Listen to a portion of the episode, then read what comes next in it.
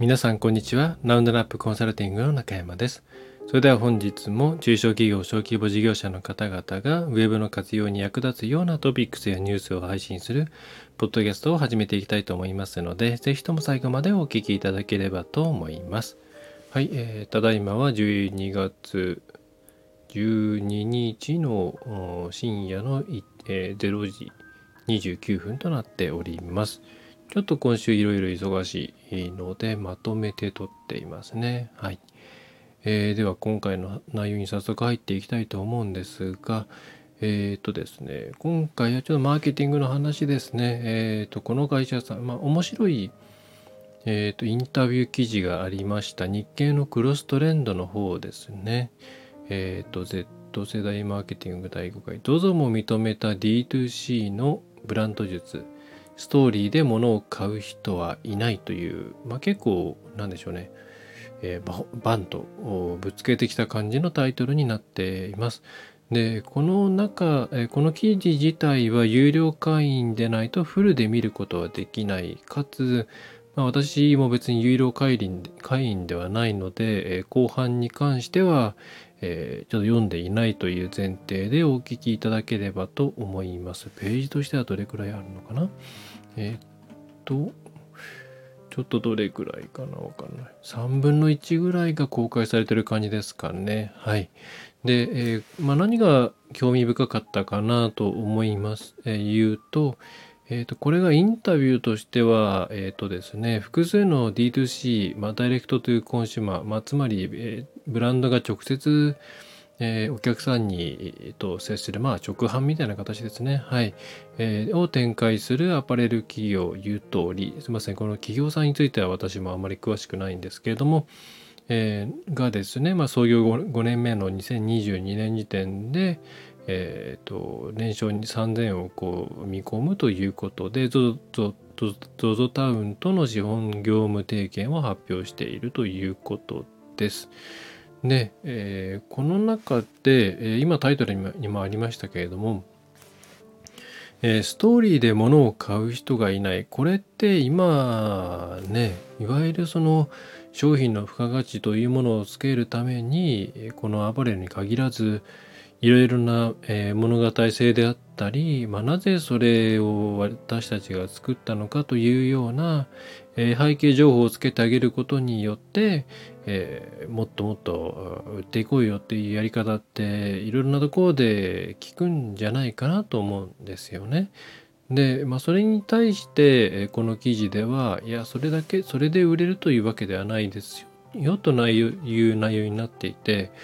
えー、あじゃあどどういうあのロジックでそういうふうに、えー、ね書いているのかなというところで読んでみたんですけども非常に納得がいく感じだったので、えー、ここについてもう少し掘り下げていこうかなと思って、えー、います。で記事の中では、えー、こちらのですね会社のえっ、とえー、ゆとり株式会社の、えー、と代表のですね、片石さんですかね、えー、とのインタビュー形式になっていまして、その中で、えーと、インタビュアーの方が、えー、商品での差別化が難しくなっているからこそ、えー、そういった共感性のマーケティングやストーリーマーケティングが最近は求められているのかなというふうに感じます。この潮流にはどのような背景があると思いますか？というところでこの片石さんが確かにブランドにストーリー性を持たせることは必要だと思うけれどストーリーで物を買う人はいないと思うんですよ。服のような消費財は特にローンチしたばかりのブランドだと多少ストーリーを見るかもしれないけれど単純に物がいいとか自分の欲しいムードに合っているかでしか選んでいないと思いますと。えブランドができた背景とか伝えたいことはにじみ出るものなんです。だって、えー、変じゃない？お店に行って商品を見ている時にいちいち制作の背景とかを説明されたらということで、まえー、つまりはですねストーリーを読んでなるほどそうかじゃあこの商品買おうかっていうような人はいないんじゃないかという感触ということで、えー、どうなんでしょうねうんとストーリーで物を買う人はいないというタイトルになっています。でこれはすごくその通りなんです。でただこれ順番を間違えてはいけないと思っていて、えー、今回この否定しているストーリーを否定している流れっていうのは、えー、商品あれこれともかくとして、えー、まずストーリーがあってそれに共感してくれたならその商品を買ってくれるだろうっていうふうにストーリーがまずあってその後ろに商品があるっていうような構造、えー、これに対してそれじゃあ売れないんじゃないですかという話をしているんですね。ででじゃああのストーリーというものがこのね言われているように無意味かというと、まあ、それももちろん違うというのが、まあ、これは私の意見なんですけれども、えー、違うと思っています。じゃあまあ、この2つをどういうふうに、えー、私がまあ納得したしたというかですね、えー、考えているかというと、えー、っとですねまあこれは別にこの文章インタビューを読んだからというわけではないんですが基本的に、えー、まあこれ確かにですねうんとストーリーマーケティングって言葉で表されてるのか分かりませんが、まあ、物語性を付与しろっていう時に確かに多くの方が物語から作り始めるんですね。うん、でまあそれが自分の独りよがりになってしまっているケースもあれば、まあ、きちんとそのメッセージ性を持たして、えー、作っている場合もいろいろあるんですけれども、えー、それは確かにですね、えー、そこから入っていくとうーん何でしょうね。それを作っている人がこうよほど有名だとかうん多分野での何らかのこうイメージを持ち込んでいるとか例えばその音楽とか、えー、美術とか、まあ、あるいはね、えー、闘争な IT 業界とかでも何でもいいんですけれども、えー、そういうところからうまく持ってくるというのはありだと思うんですけども、えー、物語というものをいきなりぶつけられてそれで売ろうっていうのはこれは非常に難しいんですね。でただ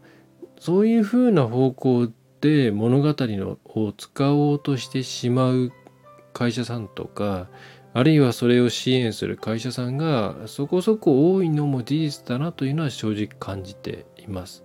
はい、その商品云々とかを考える前に皆さん例えばインタビューの中で皆さんは何でこれを作ろうと思ったんですかとかきっかけは何なんですかっていうのをアイスブレイクとして使うわけではなくって、えー、まあそれをまず載せていこうというということでファーストプライオリティとしてそれを聞いているっていうケースが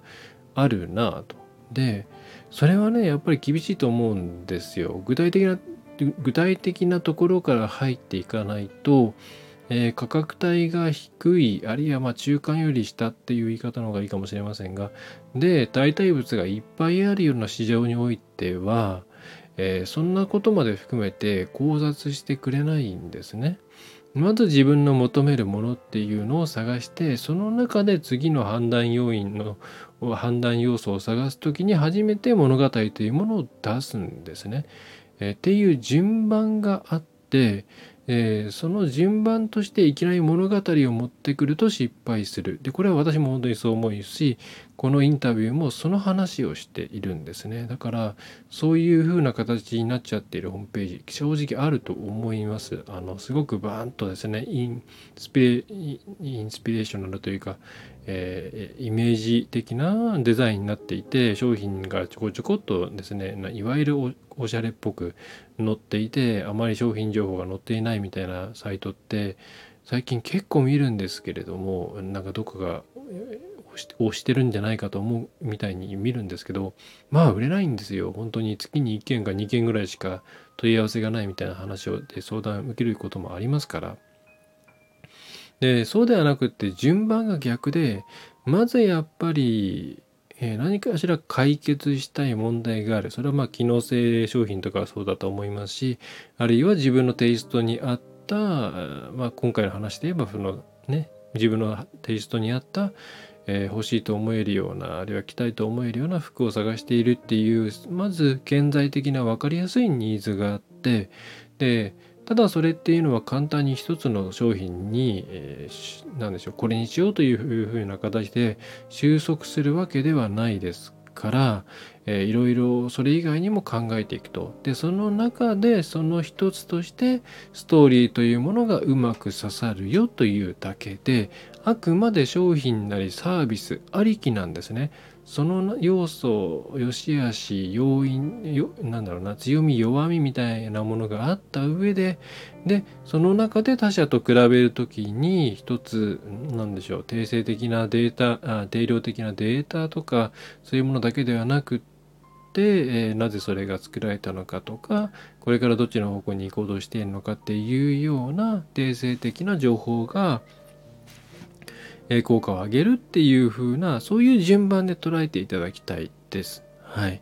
確かにまあ本当それはあるなというふうに思いましたね。物語性私私ももちろんそれはコンサルの中で言っていて、えー、まあ何で言うかというと分かりづらいものを分かりやすくするために物語っていうのは非常に有用なんですね。えー、何でしょうね。だからこそ、まあ、ヒストリーっていうものはヒズストーリーのね、えー、が結果的にヒストリーとなってきたように、えー、何かしらのお話っていうものは何でしょうね。覚えやすいし頭に残りやすいですね。暗記の方法でストーリーをつけて覚えるなんていうのがあるくらいですから、えー、お話になっていると分かりやすいっていうことがあるしだからこそ過去から残っているさまざまなものっていうのは、まあ、大概がお話性、えー、物語性がある体裁になっているわけなんですね。はい、で皆さんも暗記苦手だなだけれども例えば漫画日本の歴史とかそういうもので見た時に頭の中で流れというものは分かっているんだよねっていうそういう経験あると思うんですけれどもそれはストーリーというものが頭に入りやすいからなんですよ。でただその部分っていうのはいきなりぶつけても仕方がなくって今の日本の歴史の話で言えばそもそも日本の歴史を学ぼうというモチベーションさらに日本の歴史という漫画について他の歴史の勉強法と比べようというようなところまでお客さんを連れてきてた後で、えー、何でしょうね、えー、こういう覚え方こういう覚え方をするといいですよっていうふうに提案して選んでもらうためのものなのでそこの順番を間違えないでいただければと思います。はい、ちょっと今回は話があっちゃこっちゃ言ってしまったんですが、えー、大事なポイントとしては、えストーリーで物を買う人はいない全くそれはその通りだと思います。でストーリーは何に使うかというとあくまで検討されている段階で自分たちのうんと伝えたいことというものをうまく、えー、なんていうの、えーするとですね相手に吸収してもらうためにえ使うものでありえまたお客さんが同じようなものが並んでいる時にえあこういう背景があったらこっちにしようかなっていうふうに、まあ、2番目3番目の選択なんでしょうね。え選択するための要因ですよね、え基準として選ばれているものだというところを押さえて順番を間違えないように考えておいていただければと思います。はい。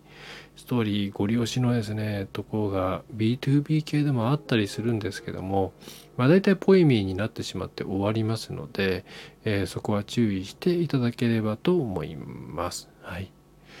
えー、それでは今回はそんな感じですかね。まあ難しいところではありますけれども、えー、前回お話しさせていただいた、えーと、無意識に全国を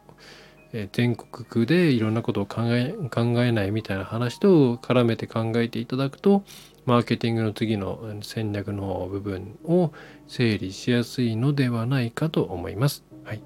えそれでは今回は以上になります。えっ、ー、と、中小企業ですね、小規模事業の方々に対して、ウェブのコンサルティングを中心に、制作から広告からオールラウンドでサービスを提供しております。まあ、安心して、え着実にウェブの活用を始めていきたい、あるいはもっとブラッシュアップしていきたいという企業の方、よろしければ、え、ラウンドナップウェブコンサルティング株式会社ラウンドナップの方からお問い合わせいただければと思います。また様々な、え、これ以外にも、え、情報を配信しておりますので、え、そちらも聞いていただけると、あるいは、えメルマガとかを読んでいただけると嬉しいです。それでは最後までお聞きいただきましてありがとうございました。株式会社ラウンドナップコン